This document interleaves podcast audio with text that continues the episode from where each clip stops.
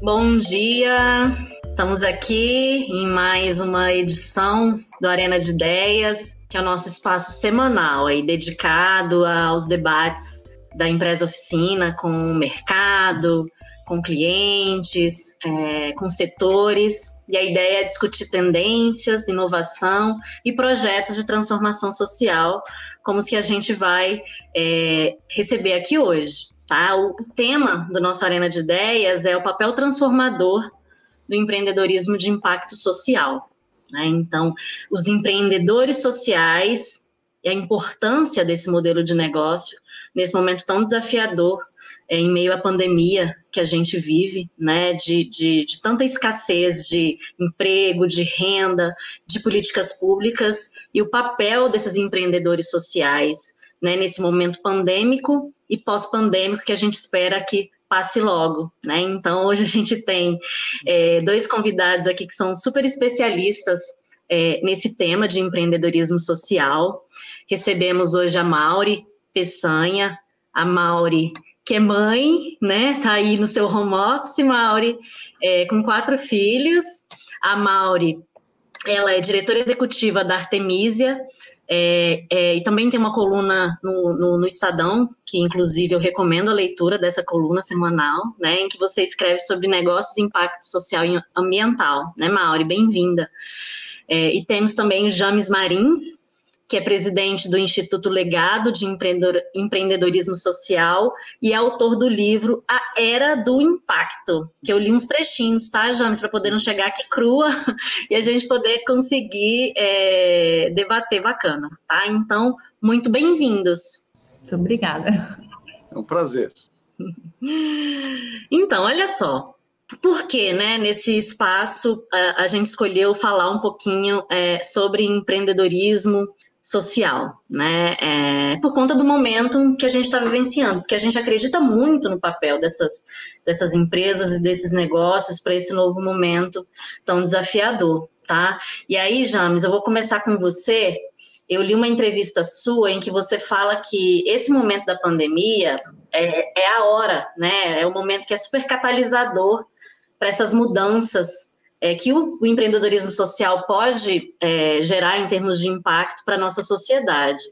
É, como é que é isso? É mesmo a vez do empreendedorismo social? Eu queria que você explicasse um pouco o que, que é né, o empreendedorismo social e falasse sobre o impacto e a importância desse segmento neste momento de país. É a vez do empreendedorismo social, sim. Olá, Liliane, olá, Mauri, olá, a todos que estão nos, nos assistindo hoje aqui. Eu tenho dito que o que nós estamos vivendo hoje, esse, esse momento pandêmico, é uma espécie de acelerador de futuros. É, imaginem que nós estivéssemos vivendo daqui a 50 anos diante de um colapso ambiental que sempre vem associado com um colapso social, é difícil saber o que, que vem antes, né?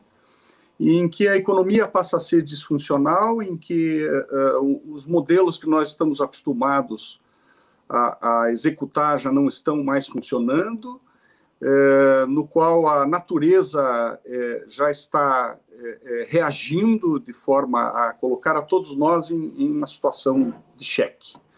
É isso que nós estamos vivendo hoje. Esse momento pandêmico acelera uma visão cataclísmica de 2050.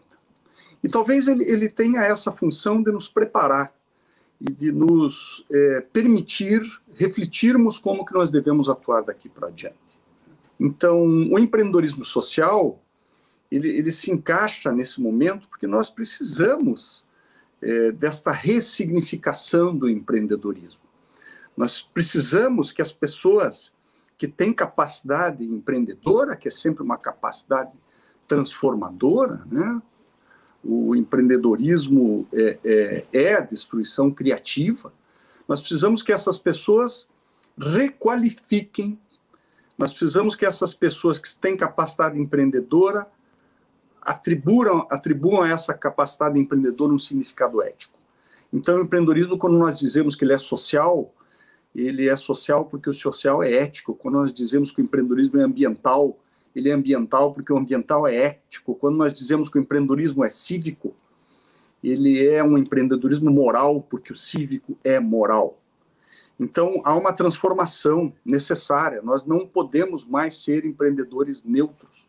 Nós não podemos acreditar que a única função da atividade econômica, das atividades econômicas com ou sem fins lucrativos, que a única função é, é, é gerar resultados. Não podemos mais acreditar nisso. A função econômica, a função da atividade humana é muito mais profunda do que isso.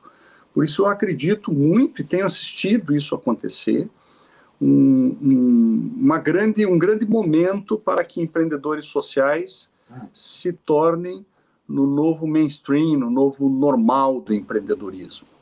O que eu costumo dizer é que algumas décadas atrás nós conseguimos transformar o desenvolvimento em desenvolvimento sustentável. E hoje ninguém mais consegue imaginar a palavra desenvolvimento sem associar com sustentável, porque se não for sustentável, não é desenvolvimento. Eu acredito que daqui a umas poucas décadas também nós vamos passar por esta revolução cultural e todo empreendedorismo haverá de ser social. Se não for social, não será empreendedorismo. E bacana, né, James, é que a gente já observa é, desde o ano passado, é, no Brasil, né, mais visível desde o ano passado, movimentação maior das empresas nesse sentido. Né? Então, aquela siglinha famosa que todo mundo tem falado, ESG, né? que nada mais quer dizer do que é, a relevância nos, dos né? os negócios trazendo mais relevância para as questões ambientais, as questões sociais e as questões de governança. Né? Mas tenho lido bastante também é, que muitas empresas têm utilizado a sigla, têm tentado se movimentar nesse sentido de, de trazer mais o ISD para sua governança, mas que isso não é tão genuíno.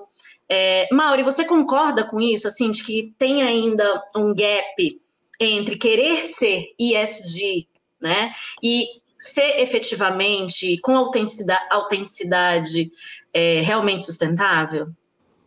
É, bom, olá a todos e todas. É prazer estar aqui com vocês, Liliane e James. James, James. um, assim, essa, essas siglas, né, ESG, é, na verdade, ESG é um assunto que ele não é binário, né, é ou não é. Ele é um, ele é um processo, né, que as empresas, é uma jornada, né, que as empresas passam para olhar suas iniciativas do ponto de vista social, ambiental e suas práticas de governança. Então, é, é um caminhar né, da, da, das grandes empresas. É, é, um processo complexo, assim, eu nem me arrisco a, a, entrar muito, porque é um tema, assim, de uma complexidade muito grande, é, que ainda no Brasil a gente tem algumas pessoas muito é, competentes nesse tema, que tem, estudam isso há bastante tempo, mas ainda é um grupo muito reduzido, né? Um grupo muito restrito, que de fato tem um entendimento profundo, tudo mais. E assim, embora é, seja muito bom esse movimento que está acontecendo, né, é, das siglas estarem na pauta, é, a gente, é, a importância é que isso não, não, né, não se banalize o conceito ou uh, é, simplifique algo que é uma jornada complexa das empresas.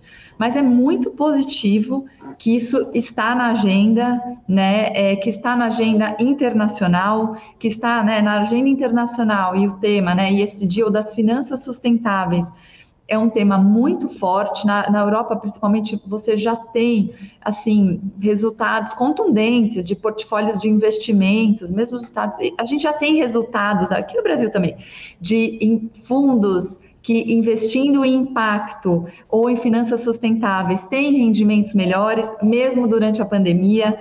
Então, é, é, é, muito positivo, mas é um tema complexo, é uma jornada, não é binário, sou, não sou, é, é, é, é algo assim que, que, que, que, lida com muitos processos dentro da empresa, muitos mindsets, né, de, de mentalidade da empresa como um todo.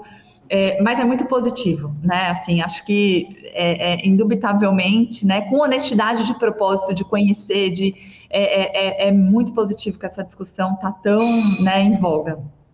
Eu fico muito feliz assim com esse debate, porque representando o empreendedorismo tradicional ainda, né, que está buscando muito como é, pensar esse empreendedorismo social de forma muito autêntica, muito verdadeira e realmente com ações concretas, eu acho que o setor empresarial tradicional tem muito que aprender com vocês, né? Então, tem o aspecto da inovação, tem o aspecto realmente do impacto, né? E o que, que vocês avaliam hoje, assim, como é, gestores e líderes de um empreendedorismo social? Qual é o principal desafio dessas empresas tradicionais hoje para essa mudança, né? Você falou em mindset, Mauri, é, mas eu acho que além do mindset que eu percebo que as, as, as empresas já vêm é, é, professando, já vêm colocando é, como propósito essa intenção, mas o que, que você acha que seria o principal desafio hoje no Brasil? E aí a pergunta é para os dois, fiquem à vontade, né? De uma empresa tradicional começar a migrar para um formato de impacto social. Veja, Liliane, é, retomando um pouco esse tema do, do, S, do ISG, eu acho que é importante a gente reparar que existem movimentos macro que estão acontecendo no mundo e esses são indiscutíveis. Né? É, nós acompanhamos há, alguns meses atrás a declaração do, do Larry Fink, que é o, o, gestor da BlackRock. BlackRock, para quem não conhece, é a maior gestora de ativos do planeta. Esse senhor, que é o senhor Larry Fink, ele é gestor de 7 trilhões de dólares em ativos. E não é erro de digitação aqui. São 7 trilhões, não são 6 bilhões, nem 600 bilhões, nem 700 bilhões. São 7 trilhões de dólares. É uma quantidade significativa dos ativos do meio circulante do planeta que ele faz a gestão. E ele disse o seguinte: é, alguns anos atrás, ele dizia o seguinte: eu estou encorajando, desde 2018 ele está chamando atenção para isso, eu estou encorajando os CEOs, os gestores das empresas nas quais nós investimos e os presidentes de conselho a que prestem contas adequadamente do seu impacto social e ambiental. E ele dizia isso por três razões. Ele dizia, em primeiro lugar, é, os nossos consumidores estão mudando. Os consumidores das nossas empresas estão exigindo uma conduta responsável. Além dos nossos consumidores, os nossos colaboradores também estão com uma outra visão estão exigindo da empresa na qual trabalham uma postura mais coerente com o momento no qual nós vivemos. E não só os consumidores e os colaboradores, os fornecedores também estão mudando. E o que, na visão dele, é o principal, os investidores estão mudando. O perfil dos investidores, de quem está colocando dinheiro no mercado, está mudando. E diz ele, segundo Larry Fink, eu, eu quero citar expressamente o que ele está dizendo, por uma questão geracional. Nós estamos mudando de geração, e a geração que está vindo, que está assumindo os novos investimentos, os próprios novos CEOs já vêm com uma outra visão de mercado. Então, os consumidores são de uma nova geração, os colaboradores são de uma nova geração, os investidores, então, por fim, são uma nova geração e essa nova geração exige isso. E ele avisou isso em 2018, ele avisou que em 2019 nós tínhamos que radicalizar muito a questão da sustentabilidade. Em 2020 ele avisou de novo, e no final de 2020 ele simplesmente demitiu 4.500 CEOs de 3.700 empresas. Ou seja, ele não recolocou nos seus cargos gestores ao nível de milhares no mundo inteiro. Por quê? Porque ele diz: se um gestor não está conseguindo aquilatar adequadamente o impacto do social e do ambiental no seu negócio, esse gestor representa um risco para os investidores. Então, o que, que a gente vê aqui? Uma visão que a gente chama de consequencialista. Estou olhando a consequência, estou vendo que nós temos um problema ambiental, estou vendo que nós vamos passar por problemas sociais, que geram problemas políticos muito sérios, e eu preciso achar uma solução para isso, senão eu vou parar de ganhar dinheiro. Isso é uma visão consequencialista. Uma outra visão é uma visão deontologista.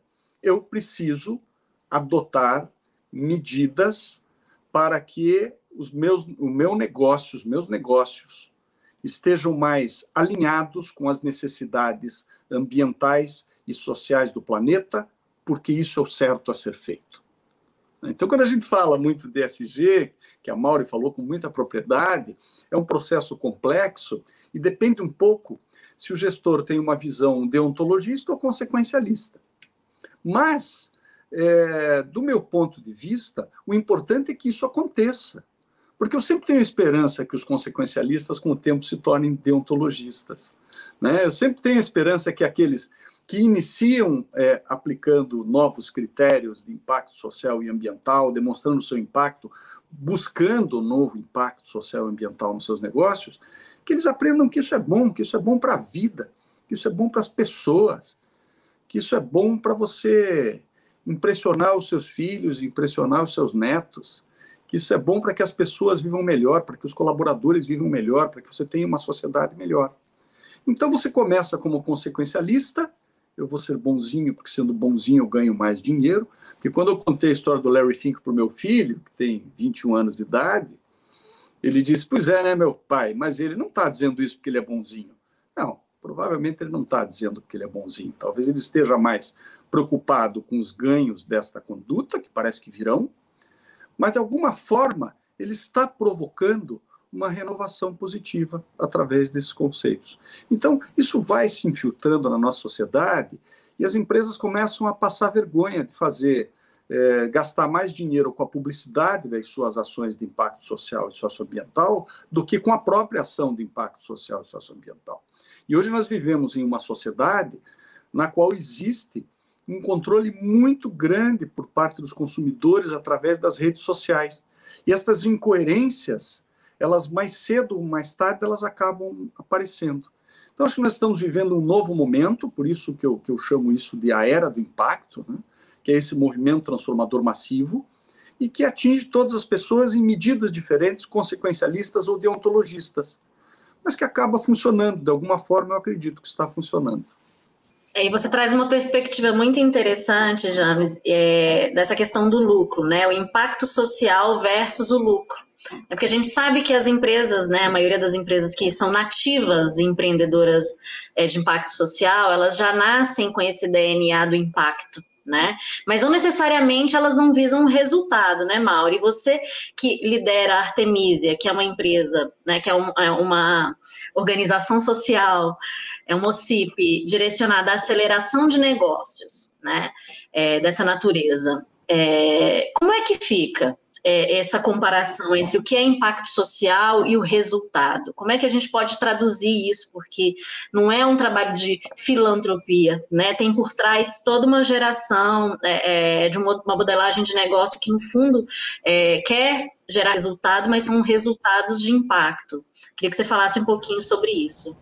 É perfeita a sua colocação, Liliane, porque quando a gente começou, né, há 15 anos atrás, começou com uma pergunta, né? É possível, né, é, ter resultado, gerar lucro e ter impacto social? E aí, é, com o amadurecimento desse tema no Brasil e dos, das empreendedoras, dos empreendedores, a gente vê que sim, é possível, né? Tem seus desafios, é, mas é, é, muito possível, é, principalmente quando você a gente pensar que é, esses negócios eles desenvolvem produtos e serviços que endereçam uma dor de um cliente. É, e no caso da Artemisia, a gente endereça muito a dor dos clientes é, que são pessoas em situação de vulnerabilidade ou de menor renda, né? Então, a partir do momento que você pensa uma solução, seja, vamos supor, em habitação, seja em educação. Eu falo, bom, eu vou desenvolver uma tecnologia para ajudar o jovem, que é o jovem que não pode pagar professor particular, a aprender matemática ou a escrever melhor. E vou desenvolver uma solução que eu vou vender essa solução para governos, ou eu vou vender para escolas privadas, e eu vou dar gratuitamente para escolas públicas, porque eu tenho uma intenção que os alunos da escola pública tenham acesso ao meu serviço, ao meu produto. Então, a partir do momento que o seu produto e o seu serviço ele gera impacto, quanto mais você vende, quanto mais você fatura, mais pessoas serão beneficiadas. Então, é um pouco estou dando uma generalizada, né? Mas para a gente entender esse conceito, é que um bom negócio de impacto social, ele é antes de tudo um bom negócio, no sentido de que ele resolve uma dor, né? Uma dor relevante do seu cliente, é, no, no sentido de que tem alguém que pague pela solução que eu estou oferecendo. Né? É, eu estou gerando uma coisa que tem tanto valor que alguém está pagando por isso é o usuário ou não, é o, o, um outro cliente que está pagando, mas eu estou beneficiando outra pessoa, não importa. Então, é, eu tenho, geralmente, né, esse, esse, essas empresas, elas têm uma cultura muito também conectada com as necessidades da nova geração, né, a geração milênio. Então, as pessoas que trabalham estão imbuídas também desse senso de querer realizar, de querer fazer. Então, tem times muito comprometidos, muito bons, muito qualificados, porque por ser negócio, você consegue é, trazer um talento que se fosse um modelo de ONG, talvez essa pessoa não iria, né? Por ser negócio, você consegue dar uma participação e atrair.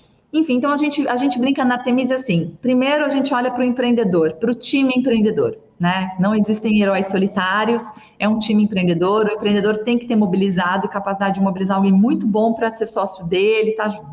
Depois a gente olha para o modelo de negócio, né? Resolve uma dor, é uma dor intensa e recorrente desse mercado, né? É, e uh, tendo esse, esse negócio, aí eu tenho um impacto, né? Então, pensar que, que eu estou mudando, né? Que resultado que eu estou causando na vida do meu cliente? É, se meu objetivo é que ele aprenda mais e melhor, ele, esse aluno está aprendendo mais e melhor. Se eu crio uma escola de inglês que pressupõe ser um negócio de impacto, eu não vou só olhar a métrica de quantos alunos eu tenho na cadeira ou quanto que eu ganhei em material didático. Não, eu vou olhar assim, quanto que essas pessoas estão realmente aprendendo. O quanto eu consegui impactar o salário de um aluno meu que aprendeu inglês e, portanto, sua renda melhorou. Então, é, e tudo isso são indicadores de impacto? São indicadores de impacto, mas são indicadores de um bom negócio, né? Também. Então, são aí, outros indicadores, né, agora, nessa modelagem, né? É, a gente amplia a visão, mas é muito importante a gente cada vez mais fazer com que impacto e negócio caminhem juntos. Porque se fica uma caixinha ali separada, né, assim, ah, aqui eu só vou olhar para impacto. Não, tem que estar tá junto né? Tem que, tem que, é, né? A gente, a gente fala, as coisas têm que caminhar juntas.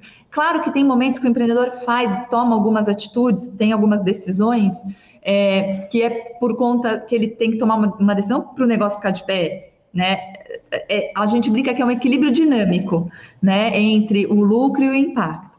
É, e, e, graças a, assim, a, a, a, caminhada de muitos atores e organizações, como o Instituto Legado, como outras organizações e fundos, investidores, anjos, mentores, a gente já tem no Brasil casos interessantes, né? De empresas que começaram do zero, foram recebendo aportes de investidores, até de investidores tradicionais, né? Porque o valor é o valor do que está sendo criado faz muito sentido, né? Então a gente tem muitos casos, eu sei que você vai te perguntar depois umas histórias para a gente contar, é, mas isso já, já é uma realidade, né? Nós não estamos falando de, uma, de um conceito abstrato, né? A gente tem empresas, sim, que estão contribuindo para um país melhor, né? Quando você fala de construir país melhor, é que eu só queria lembrar vocês que a gente está ao vivo no YouTube, no Spotify também no LinkedIn. Então, chegando perguntas é, que eu queria colocar aqui para vocês, e um pouquinho sobre o que você estava falando, Mauri, é, que é muito o olhar da, da Artemisia né, é, sobre o mercado. Tem uma pergunta é, do Felipe Dallagnol. Tá? Ele, ele pergunta: de que maneira seria possível aproximar os negócios de impacto da construção de políticas públicas, especialmente nesse âmbito regulatório das contratações públicas nacionais? Né? Ou seja, como é que o empreendedorismo social ocupa esse espaço né, diante daquilo que a gente estava até conversando aqui antes, né, que você fala, quando envolve o negócio de uma OCIP em algo que o governo oferece, né, numa política pública do governo, que é bem mais complexo. Então, acho que é essa pergunta aqui do Felipe. É, vou responder aí, é, James, você fica à vontade para continuar, mas um, assim, para nós, é, o, o, sonho de impacto é que essas soluções que a gente desenvolve, de fato, virem ajudem, né, qualifiquem a oferta pública, né, complementem a oferta pública ou facilitem o acesso à oferta pública. Então, a gente sempre teve essa visão, né, os negócios, eles não estão para substituir a oferta pública, eles estão para caminhar juntos. e a gente vê que o desafio dessas empresas entrarem, né, é, fazerem parcerias, é o desafio de qualquer negócio, né, é o desafio que a, a gente tem de contratações de inovações no Brasil. E tem algumas, alguns avanços, né, como o, o marco legal das startups, que foi recentemente aprovado. Então, tem alguns avanços em relação a essas legislações que é, querem trazer as inovações para perto do, do governo e fomentar essas contratações. Agora, tem também um movimento, e é muito interessante, do Ministério da Economia, que começou lá em 2007, de, que é uma política nacional para negócios de impacto, que chama N-Impacto. E aí está sendo né, estudado, preparado, e, e tem um grupo muito interessante de organizações público-privadas, sociedade civil, empresas, trabalhando num arcabouço jurídico para tentar viabilizar essas conexões né, de negócio de impacto com o governo de uma forma mais eficiente, menos arriscada para ambos os lados, né? E na Artemis a gente tem feito alguns pilotos, a gente tem uma aliança em saúde para atenção primária à saúde que a gente está conectando gestores, as dores dos, dos gestores públicos em atenção primária, municipais, gestores públicos, e a gente identificou essas dores desses gestores e nós fomos buscar negócios de impacto que solucionem essas dores, solucionam essas dores. Nós estamos aportando, né, os nossos parceiros, um recurso para o empreendedor pilotar essas soluções junto com o gestor e muito com a visão de que, quem sabe, né, a gente propicie é, casos e aprendizados que possam também ajudar a criar essa regula regulamentação mais inteligente, né, que, que realmente viabilize né, essas, essas pontes, né, essas parcerias. É, e tem sido muito interessante, porque para o gestor público, às vezes, eu falo assim: nossa, mas ele é uma empresa, mas ele, ele tem impacto, nossa, mas esse empreendedor, que interessante essa solução. E, e para o gestor público também ele conhecer um empreendedor que não só visa o dinheiro, né? Porque geralmente esses empreendedores têm uma história por trás também, né? É, de por que se envolveu com a causa tudo mais. Então, é, é, tem sido muito interessante ver as assimetrias que existem, né? Mas também os, muitos pontos em comum nesses dois públicos. Então, assim, eu acredito muito que essa pauta vai avançar bastante, o movimento das empresas conscientes, das empresas B, né, é, o grupo jurídico do sistema B, das empresas B, que é uma certificação, é, tem feito um trabalho excelente, assim, então, é, é eu, eu tô, acho que é uma questão de tempo, né, nesse momento. É, é, veja, essa é uma das formas de você de você atingir essa aproximação dos negócios de impacto e, e as políticas públicas e a própria contratação pública. Mas existe uma outra coisa que está acontecendo também, é, que chamam-se de tecnologias cívicas. Né? Nós temos assistido startups da área tecnológica que são desafiadas a encontrar soluções tecnológicas para que as contratações públicas eh, se deem de forma mais eh, limpa, eh, através, inclusive, de algoritmos que fazem o controle dessas contratações públicas. Então, assim como a Mauri falou, que os empreendedores sociais eles, eles resolvem as dores que muitas vezes outros não querem tratar, uma das dores que nós temos no nosso país é a contratação pública. Existem empreendedores sociais de startups de impacto social criando ferramentas tecnológicas para o controle dessas licitações. Isso tem um valor imenso para todos nós. Assim como existem também aqueles que nós chamamos de empreendedores cívicos, que atuam com conhecimento destas questões, elaborando projetos de advocacy para melhorar estas relações nas contratações públicas.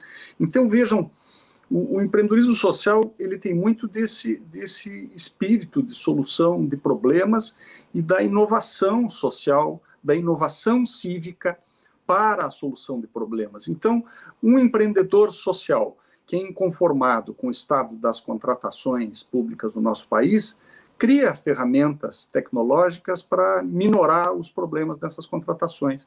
Um empreendedor cívico que assiste os grandes problemas que nós temos na contratação, nós vimos acontecer é, problemas de superfaturamento, inclusive em, em saúde, é, nos problemas relacionados à pandemia, à Covid, à compra de equipamentos, de ventiladores pulmonares superfaturados ou não entregues, tudo isso poderia ter sido resolvido através de maior controle de ferramentas tecnológicas. Então, isso está acontecendo Já há algum tempo nós temos visto empreendedores de startups tecnológicas encontrando soluções para minorar os problemas que existem nas, é, nas licitações públicas. É uma característica do empreendedor social essa de encontrar soluções para problemas dos quais ninguém queria colocar a mão. Né?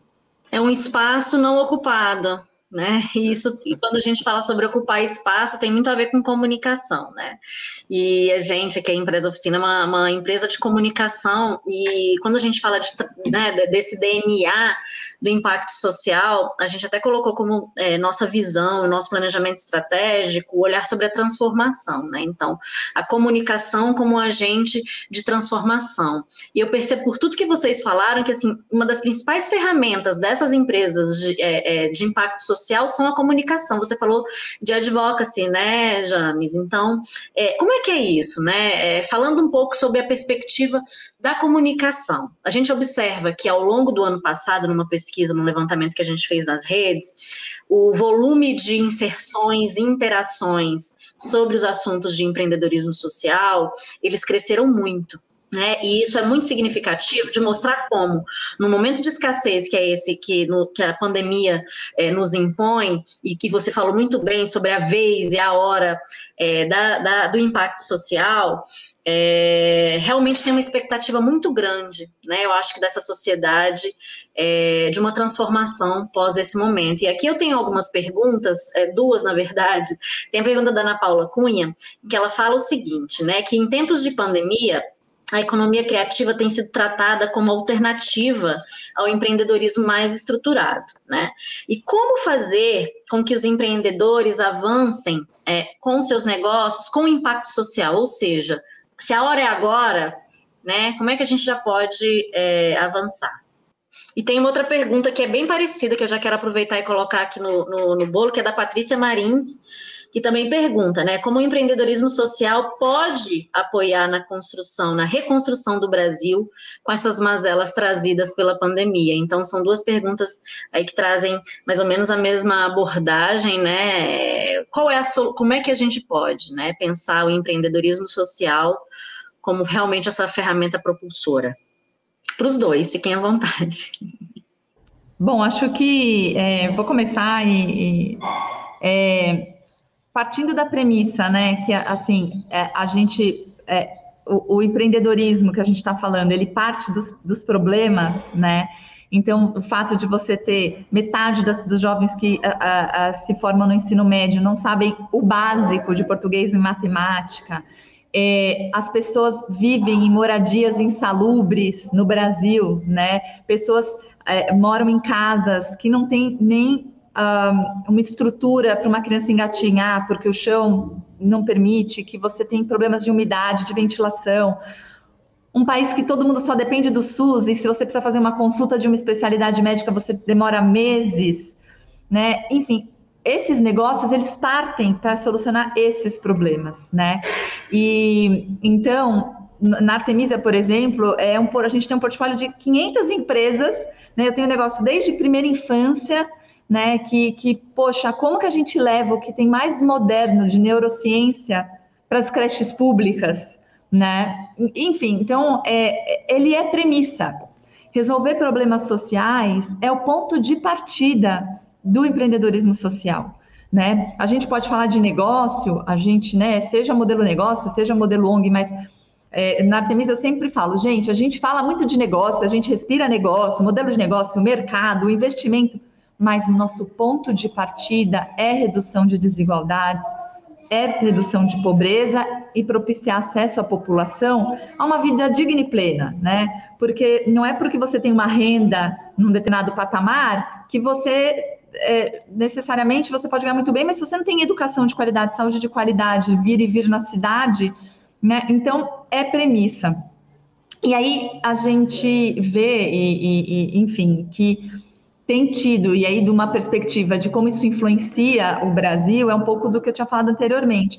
Esses negócios, eles servem, essas organizações, eles servem de muitas vezes uh, balão de ensaio para a criação de políticas públicas, eles influenciam políticas públicas. É, e viabilizam as parcerias com, as, com o governo para melhorar a oferta de serviços.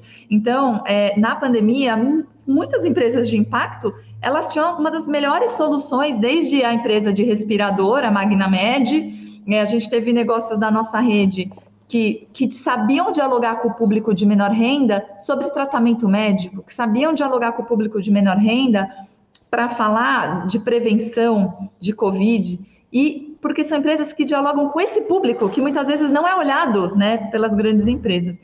Então é premissa, né, é ponto de partida. É, é, a, o impacto, a transformação é ponto de partida para essas organizações. E economia criativa, principalmente em territórios mais vulneráveis, é, é, periferias, territórios vulneráveis em si, tem um movimento muito forte de economia criativa, pungente, que com a pandemia é, está, é, em termos gerais, eu estou falando, tá? Porque a gente tem um trabalho em periferias, na Artemisia, a gente, junto com outras organizações, a gente tem uma articuladora de negócio de impacto da periferia, e a gente viu muitos negócios de economia criativa sofrendo bastante. É, porque o mundo se digitalizou e não necessariamente esses negócios conseguiram acompanhar a digitalização que a pandemia trouxe. Né? Então, é, negócios de economia criativa tem um potencial transformador enorme, né? Tem algumas organizações no Brasil que estão focadas, o próprio Sebrae, desculpa, gente, aqui a, sono, a sonoplastia das crianças. É, à vontade, aqui, por aqui também acontece, como eu já te digo. É, o, o, próprio Sebrae tem um trabalho focado em economia criativa, o Conselho Britânico, né, o British Council, tem financiado iniciativas em economia criativa. Então, e, e, acho que o desafio desses negócios é precificar, né, e, uh, e realmente se conectar com o mercado digital. Né, isso tem sido algo que a gente vê como um grande desafio desses empreendedores. E aí, para quem está nos assistindo, procure organizações é, nós que estamos aqui e outras é, que estão oferecendo treinamentos, cursos, programas, tem muita oferta de coisas gratuitas para ajudar os empreendedores a se digitalizarem, que do meu ponto de vista, esse tem sido um dos maiores desafios para os pequenos negócios por conta da, da pandemia. Então, não sei se eu respondi, mas... É muito bacana isso que você coloca, Mauri, porque de fato... É o empreendedorismo é, tradicional ele precisou com a pandemia se reinventar. Né? Então, eu imagino que não foi diferente, muito mais desafiador ainda né, é, nesses projetos, nesse, empreendedor, nesse empreendedorismo de impacto. Né? Então, é, quando a gente entende o momento da pandemia como um momento em que né, para as empresas, para os CEOs, você tem uma série de desafios a enfrentar, seja bem mais complexo aí para vocês, né, que lidam com trabalhos de mais impacto.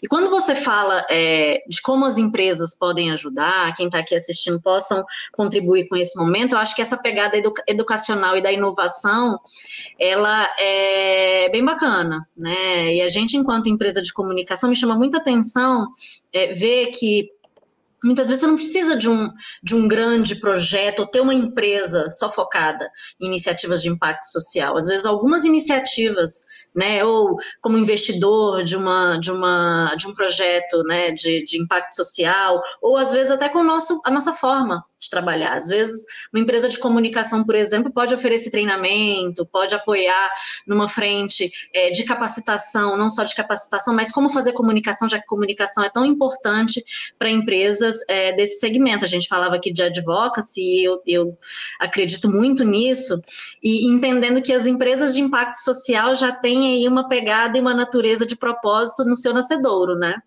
Então, é, fazer comunicação para vocês né, que trabalham com impacto social, é mais fácil convencer? Como é que é? James. É, para mim, Liliane. É. É... Vocês têm espaço midiático maior? Como é que é?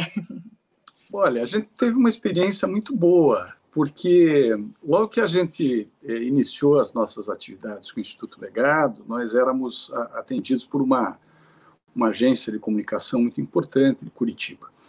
E, e depois dessa agência de comunicação muito importante, eu poderia dizer que saiu um spin-off que foi criado pela Esther Atanásio, é, que depois ela fez mestrado, inclusive, na área de comunicação, de comunicação de causas sociais, e, na verdade, ela criou um negócio social de comunicação positiva.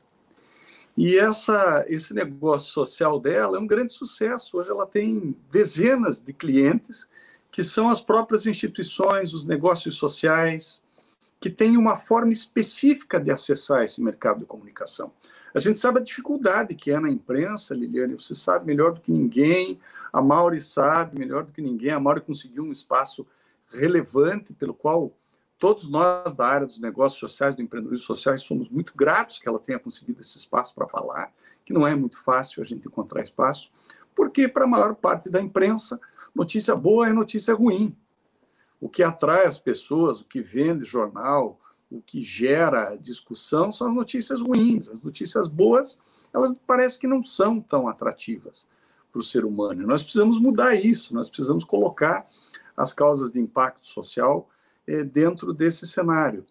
E, e, essa empresa de comunicação que nasceu dentro do Instituto Legado, nasceu com o nosso apoio, ela se propõe a demonstrar isso e, e ela vai criando um canal junto com os agentes de comunicação, com os jornalistas, com os órgãos de comunicação, que passam a ter uma percepção diferente para essa linguagem.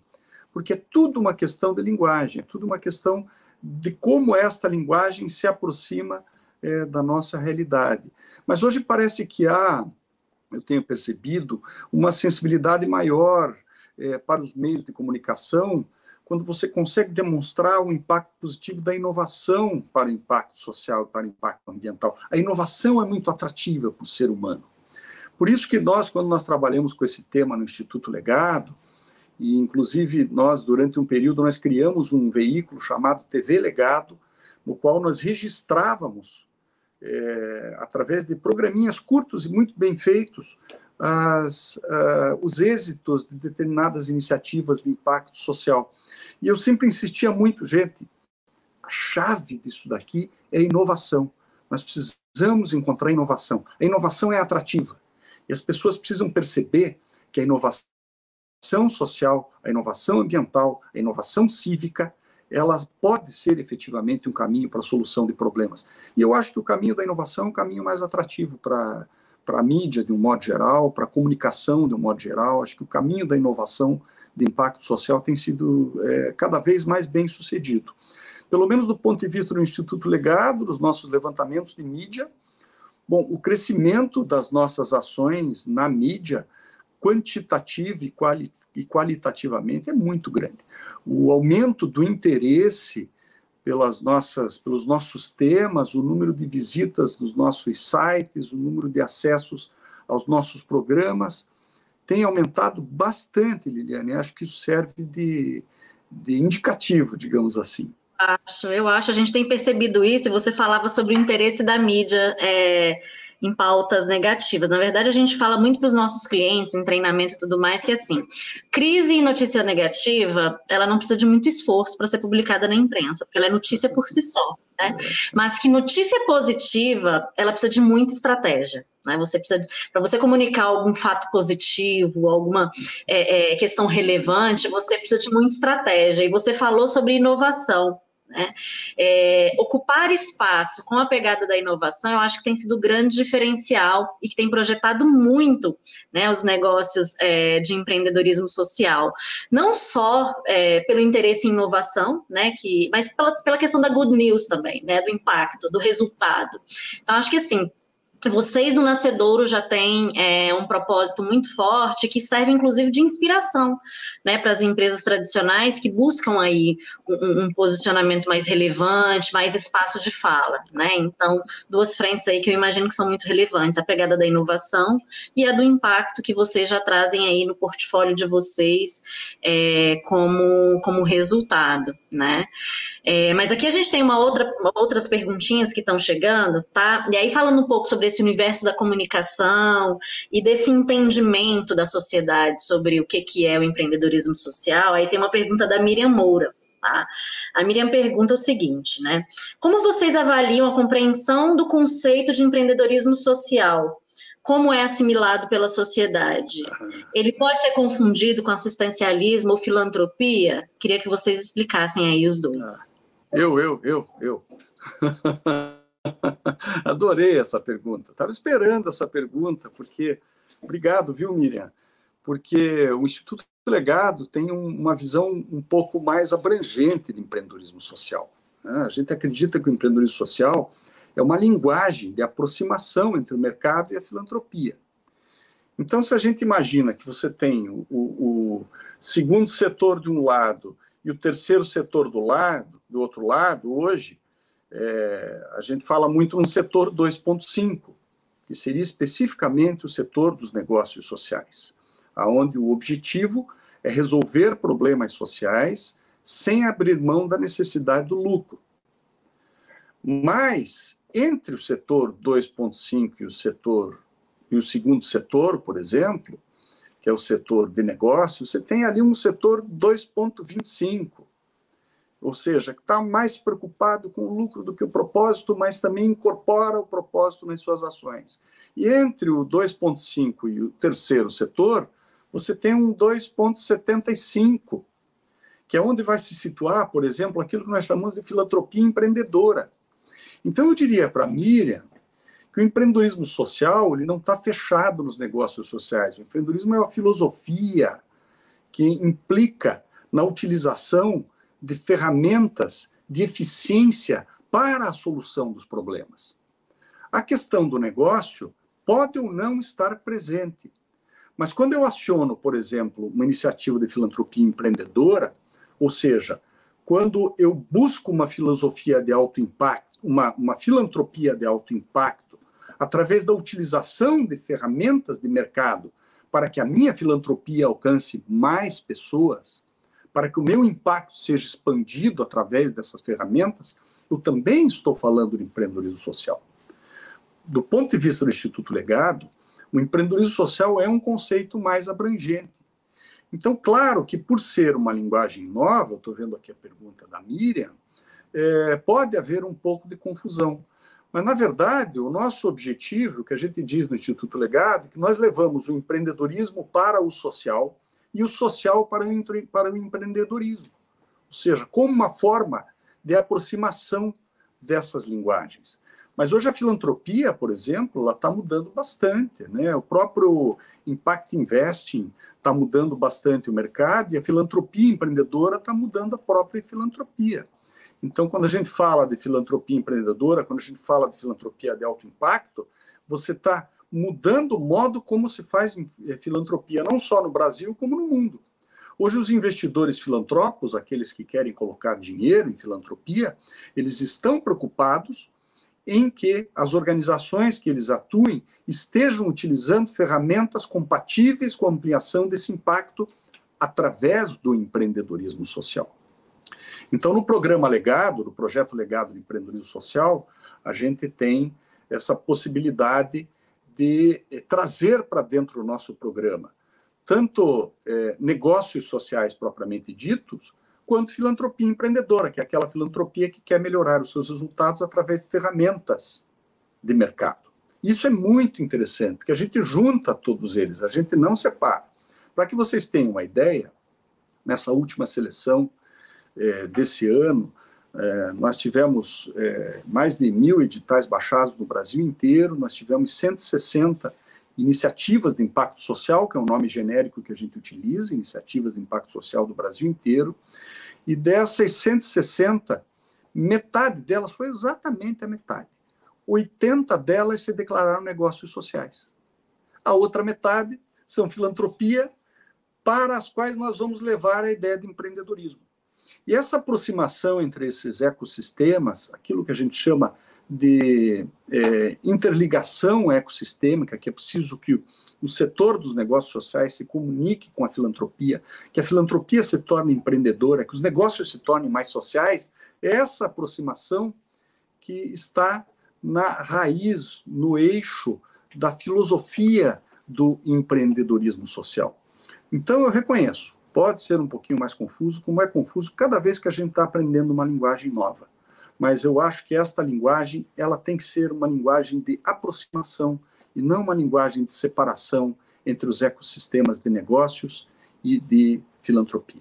Só se me permite, é, só acho que importante, é, são, são vários conceitos, eles orbitam, né, mas é, acho que é, é, importante a gente ter em mente que hoje é, né, e sempre nós na, na atual, né, os conceitos são vários, o importante é a gente estar tá fazendo, tá em campo, tá testando, né? É, eu lembro que lá atrás a gente falou, nossa, vamos para a empresa social, negócios inclusivos, negócios sociais. A gente falava, vamos fazer e vamos ter evidência, e aí depois um dia a gente consegue até trabalhar com a academia para ir separando o joio do trigo, né? Porque é uma sopa de letrinhas é, que, que a gente sabe que confunde, né? Mas o que eu acho que essas e a gente precisa, por exemplo, muito da filantropia, né? Muito investindo tanto em organizações sociais, organizações eh, comunitárias e negócios sociais. A gente precisa de filantropia também. A gente precisa de vários tipos de capital, da filantropia, o capital né, de investimento. Então, é, é um, são várias, é, é, uma régua, né, com vários, várias escalas, enfim. Mas é, no atual momento são todo, muito bem-vindas, né? O que eu acho que o empreendedorismo, né, e essa palavra nos remete é a questão de você querer inovar, querer disruptar, querer crescer, querer influenciar o seu impacto e tudo mais, né? É, então, mas enfim, acho que a o importante é fazer. Né? É, é, é. Seria mais ou menos isso a tradução. O importante é fazer, né? Sem, muito, é. sem muita é, separação, isso que você é, fala. E, então, e, começar. Exato, né? Acho que a gente está tá, tá bem nesse momento, mas assim, é, é, é, é, um tema que acho que a academia tem, tem produções, muitas no Brasil sobre isso, e cada vez mais, né? Porque cada autor que você fala entende uma coisa. É, mas acho que o, o que está por trás é isso, né? O, o dinheiro, né? A filantropia está essencialmente ligada a você doar dinheiro. Colocar o dinheiro a serviço do impacto, seja por filantropia, seja por capital, seja por venture capital e agir em prol do impacto, seja numa ONG assistencialista, seja numa, num negócio de impacto, no empreendedorismo, no intraempreendedorismo, né? É... Acho que o importante é essa mudança cultural que é subjacente é. a esse movimento, né? É, quando eu falo sobre isso no livro A Era do Impacto, eu associo muito isso a uma questão de evolução consciencial da humanidade. Hoje há muitos estudos muito profundos do mundo inteiro, meta-análises, que demonstram esta, esta mudança de pensamento na humanidade, que está associada também com uma mudança geracional. Então, nós estamos construindo uma linguagem durante a mudança cultural. Né? Então, startups de impacto, negócios sociais, empreendedorismo cívico, filantropia empreendedora, filantropia de alto impacto, é muita coisa nova que está aparecendo. A gente tem que ver que o próprio conceito de empreendedorismo social o primeiro estudo que, que trata deste consistentemente deste tema é de 1998, do John Dees, um estudo que foi depois é, reescrito em 2002. Então, nós estamos há 20 anos dessa transformação do ponto de vista da conceituação, da construção de significados, da construção de conceitos. É muito pouco e olha o quanto já foi feito.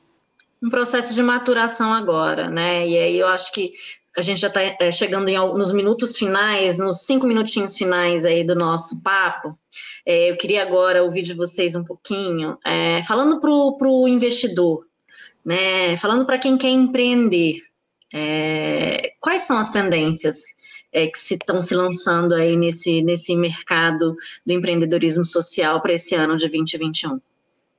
Vou falar que a gente, né, do, do lugar que a gente está, na Artemisia, a gente está olhando é, uma tendência, não, não tem como dizer que saúde, né, desenvolver soluções em saúde, focando, é, a gente vai ter um, um, problema enorme das doenças que deixaram de ser atendidas em função do, da Covid, mas tem um, um gap gigantesco de soluções para prevenção e atenção primária à saúde.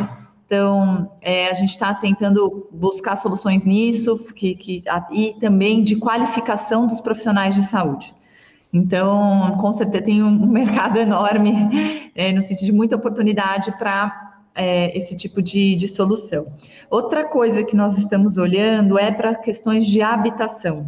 Né, é, 75% da demanda, é, da necessidade habitacional do Brasil até 2027 vai ser de pessoas com até cinco salários mínimos.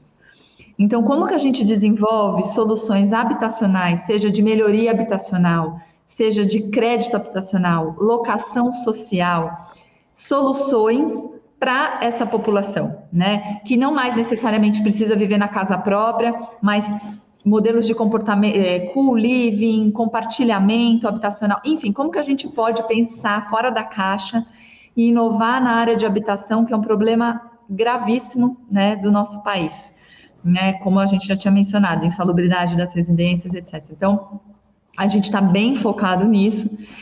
E tudo que é que nós vamos precisar no nosso país de soluções para inclusão produtiva, aumento de renda e trabalho estável, né? Então, e empregabilidade, emprego e renda. Então, é, é, eu acho que eu tenho até alguns artigos que eu ando escrevendo bastante sobre esse tema. É, a gente tem um contingente enorme de pessoas desocupadas, a gente tem um contingente enorme de pessoas que a, a questão da economia digital, tecnologias da informação, vão criar um abismo enorme no nosso país. Então, soluções que, para os jovens, é, soluções que ajudem a desenvolver competências técnicas é, na economia do futuro, soluções é, emocionais, né, as competências é, do século XXI, que muitos dizem. Soft skills. Gente... Exatamente. É, as competências socioemocionais. Então, como que a gente consegue é, soluções que ajudem as grandes empresas a fazerem processos seletivos é, mais diversos, tirando os vieses inconscientes, enfim. Então, nós estamos, acho que as tendências estão relacionadas aos desafios, né?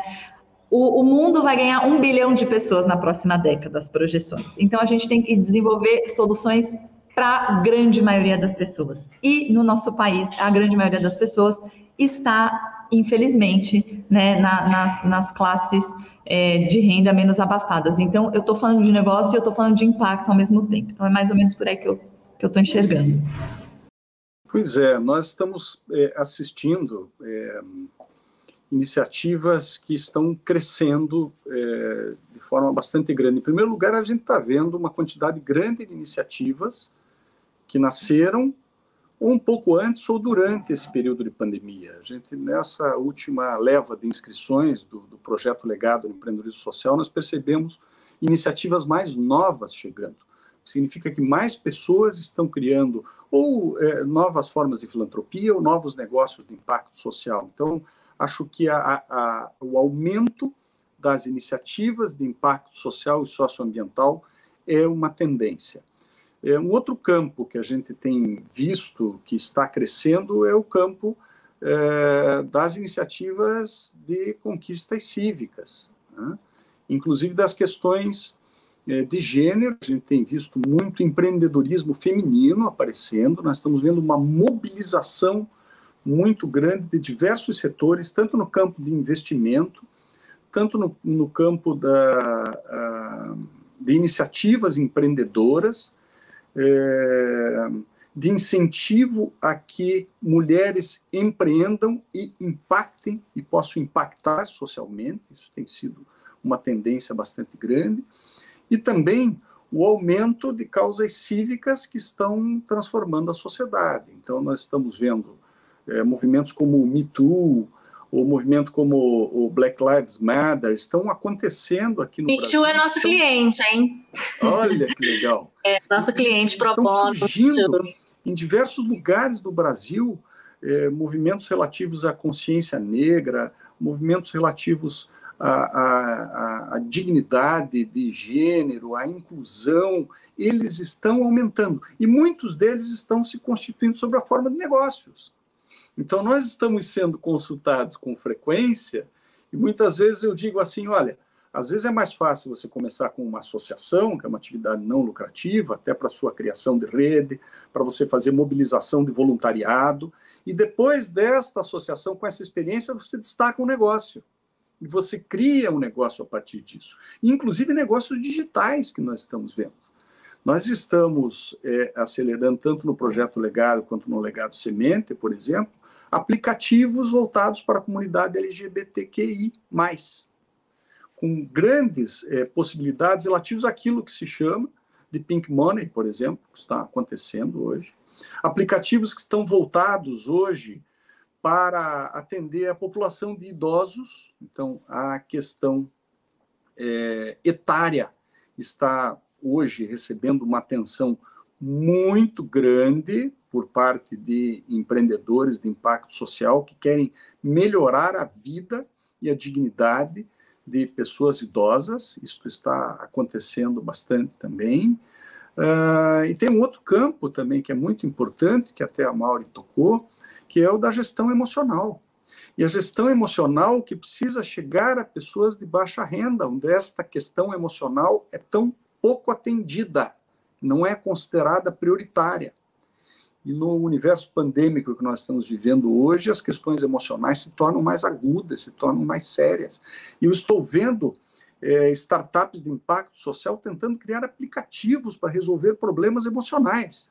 Eu não sei se vão conseguir resolver esses problemas, mas o importante é que estão tentando inovar também nesse campo da emoção das pessoas, da saúde psicológica das pessoas, principalmente das pessoas mais desassistidas da sociedade, que não têm acesso a um psicólogo, que não têm acesso a um terapeuta e que precisam encontrar mecanismos para melhorar a sua qualidade, a qualidade emocional da sua vida. Então, sim, são campos muito importantes que a gente nem imagine que estão se desenvolvendo muito. E é muita coisa, né, James e Mauri? É. É, vocês falando aí das tendências, eu fiquei imaginando assim, né, como a gente tem oportunidade para poder crescer, é, sejam investidores, sejam empreendedores, né, então há muita oportunidade, né, de gerar impacto e desenvolver negócio. É, a gente já chegou ao fim no nosso tempinho aqui de discussão, foi bem produtivo, acho que tem muita coisa ainda, muito debate, é, perguntas que a gente é, recebeu e não conseguiu encaminhar aqui para respostas, mas eu, eu encaminho para vocês. Queria agradecer demais, é, em nome da empresa Oficina, em nome de todo o time do Arena de Ideias, a participação e a dedicação do tempo de vocês, super precioso aqui. Tá? Que a gente possa voltar a falar, tá? Então, muito obrigada. Obrigada a você. Eu que agradeço, Muito obrigada.